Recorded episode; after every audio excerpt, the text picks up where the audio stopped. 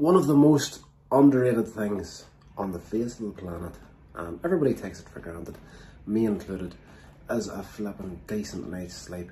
Now, if you seen yesterday's video, the the car was up for MOT, and I hit that time of the year with a passion because it's just, oh, drives me insane getting everything done, dusted, ready for MOT, and it went through, thankfully.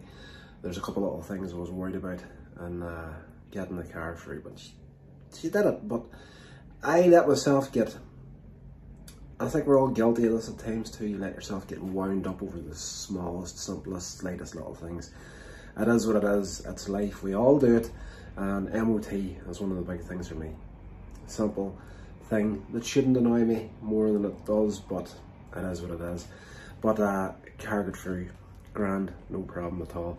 And last night, I was just uh, slightly burned out between that and a few other things that I'm doing as well. You know, I'm writing and whatnot, but a decent night's sleep is so underrated. Whenever you get to that, I'm not recommending burning yourself out by any stretch of the imagination. Don't do that. It's no good to nobody that uh, get a good sleep routine and your rotation. Try and aim for at least seven hours if you can.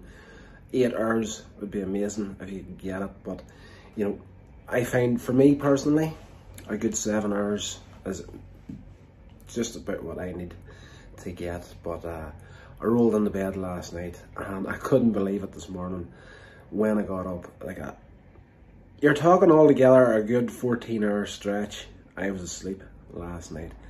You know, not in total, of course, that's just insane. I don't I think if you're able to do 14 hours in one stretch, there's there's something wrong. But of course, uh, I'm up with a good water intake, trying to stay healthy as well. So uh, you're not going to sleep 14 hours straight whenever you're having a good water intake. This doesn't happen.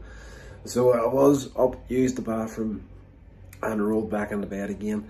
And uh, all together, 14 hours. And it was only broken up by that one little pee break. So uh, we all need those. But uh, that's that's the most underestimated thing on the face of the planet. Like, you know, everybody takes it for granted. They really do. And uh, I think, you know, at least 80% of life's problems up here can be sorted out with a decent night's sleep. And, uh, you know, somebody's probably going to have an issue with me saying that when it comes to the the mental health side of things. But it's again, you know, a, a good night's sleep can sort out just about anything that's really annoying you upstairs. I find anyway, but again, that's just me.